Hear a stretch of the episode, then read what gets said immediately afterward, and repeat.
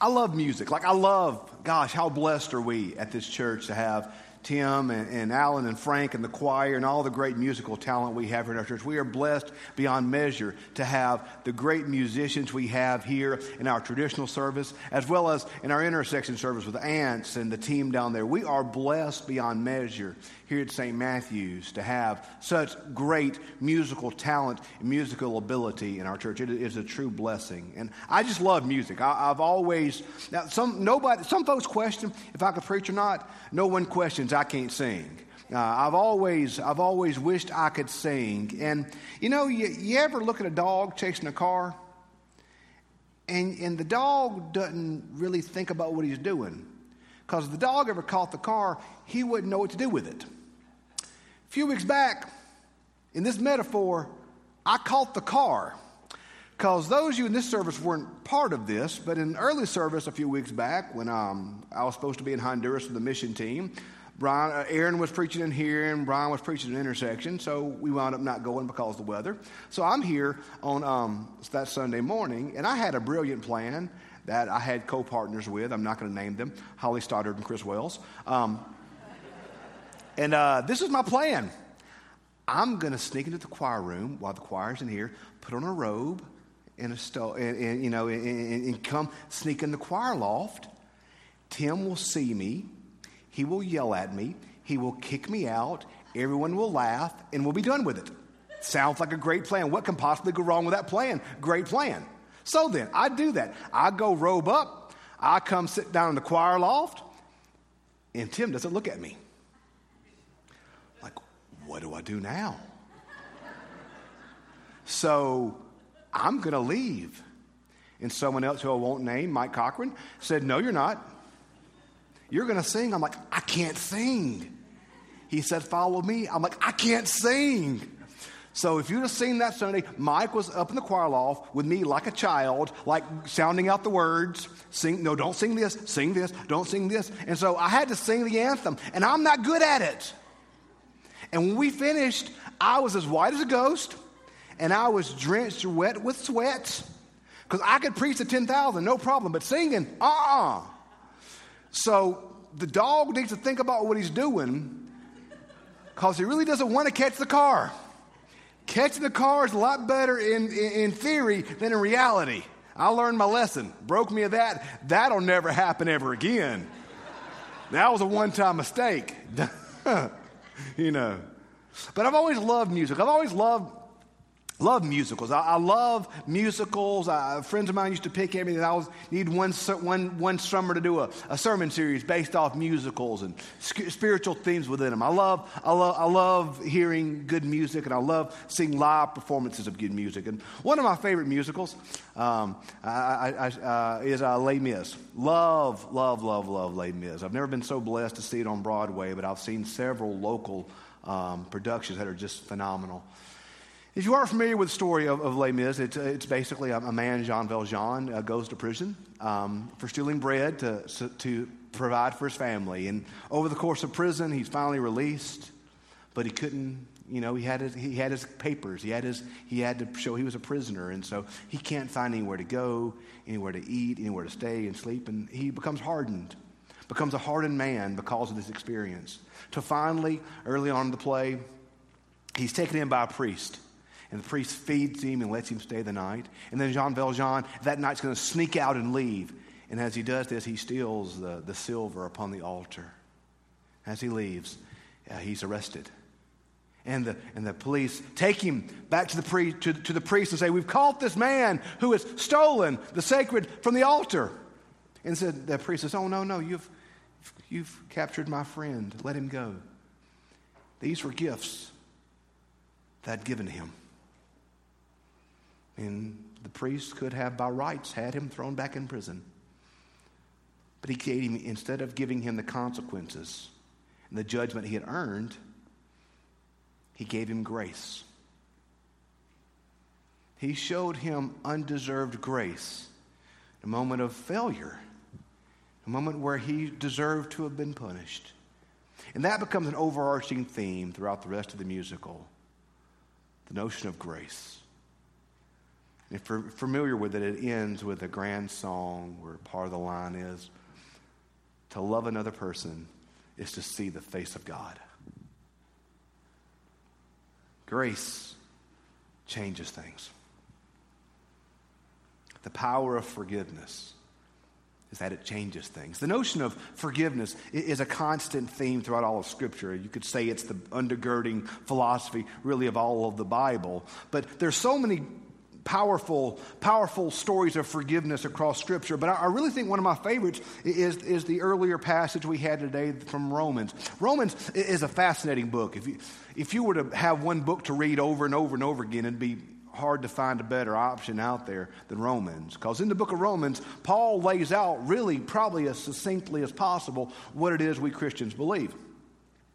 And one of the basic things Paul does in Romans, it's an interesting structure he builds. Paul basically spends the first seven chapters going this okay, all y'all are sinful. Jews are sinful, Gentiles are sinful, I'm sinful, you're sinful, Christians are sinful, lost folk are sinful, sinful, everybody's sinful. Everybody.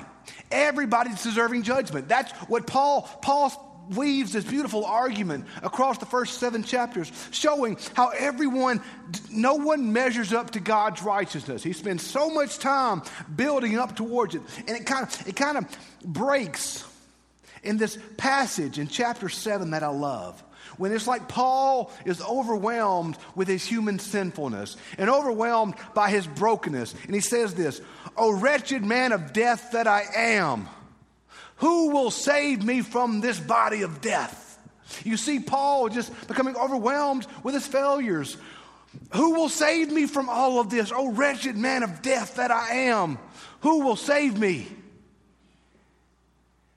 And he says, But thanks be to our Lord Jesus Christ, whom the law of love has triumphed. And then it goes right into Romans 8. And there's there now for no condemnation for those in Christ Jesus. It's a beautiful picture Paul paints, just showing the need for forgiveness that we all have then showing the power of forgiveness that comes through Christ Jesus. That's kind of the point of the parable that Jesus preaches. It's a story of, uh, of two servants, two slaves. The king hauls the first one in. And, I mean, it says he, he, owes, he owes 10,000 talents. Okay, y'all, that basically translates scientifically to today, today's world to 10 bazillion dollars. Like there's no way, there's no, it's literally not physically, humanly possible for the first servant, the first slave, to, to pay off the debt he owes. I mean, there, there's just no way. There's not enough time. If he were to work 24 hours a day for the rest of his life, he in no way could pay off the debt that he owed. It just, it just not, it's just not humanly, physically possible. It's just not. And the king shows mercy, says, You're forgiven. So then, this guy, walking down the street, sees his buddy who owes him like a dollar and a half. Says, Hey, pay me back. He's like, I don't have it on me. Throws the guy in jail till he can pay him off. Well, the other folks see this and they go to the king and said, Hey, you know that guy you forgave a bazillion dollars? He threw his buddy in jail. So then the king hauls him back and says, Uh uh-uh. uh. It's not the way it works has him thrown in debtor's prison until he can pay off what he owes. The king was furious. Was furious. Why? Well, the initial servant, he'd forgotten grace. He'd forgotten that he had been forgiven because he did not live that forgiveness out with an, another. There's a great line by Brennan Manning in his book, The Ragamuffin Gospel, which I love. I, just, I, if, I think I've told you this a thousand times. If you're looking for a good book to read, Ragamuffin Gospel is the book to read. But he says this He said, Most of us do not really believe we're sinful, so we don't really believe we're forgiven. So we live lives of pseudo guilt and pseudo bliss, never experiencing the true power of forgiveness. That's why I love Romans, because Romans disarms you. Romans leave you understanding, wow, I've blown it. I've really messed up. I've failed. I have not measured up morally, religiously, in any way. I've really blown it. And then you see the depth of that failure and you find a God they're lavishing you with undeserved grace, grace, and your heart can't help but rejoice with the understanding that God has forgiven us, that God has restored us and loves us and gives us grace after grace, undeserving of our actions. And it's completely overwhelming. That's one of my favorite things to do in church is when we take communion monthly, is to go through the liturgy in the prayer of confession, Lord, we, we have not loved you with our whole hearts. We have not heard the cry of the needy. Our confession there. And then you always notice I pause. We have that pause there. And then I usually say something that's not even in the liturgy. But I'll say something effective. Hear this. This isn't just words. You're not just marking time to get to communion, but in the name of Jesus Christ, you are forgiven. We need to hear that. We need to be told that. We need to remember that we are forgiven. We're forgiven. It's gone, done, done away with, no more. We are forgiven through Jesus Christ. And then for those of us that have become forgiven, our obligation, our command, our call, is what we just prayed a few minutes ago. Forgive us our trespasses as we forgive those who trespass against us. And that's hard. That's hard.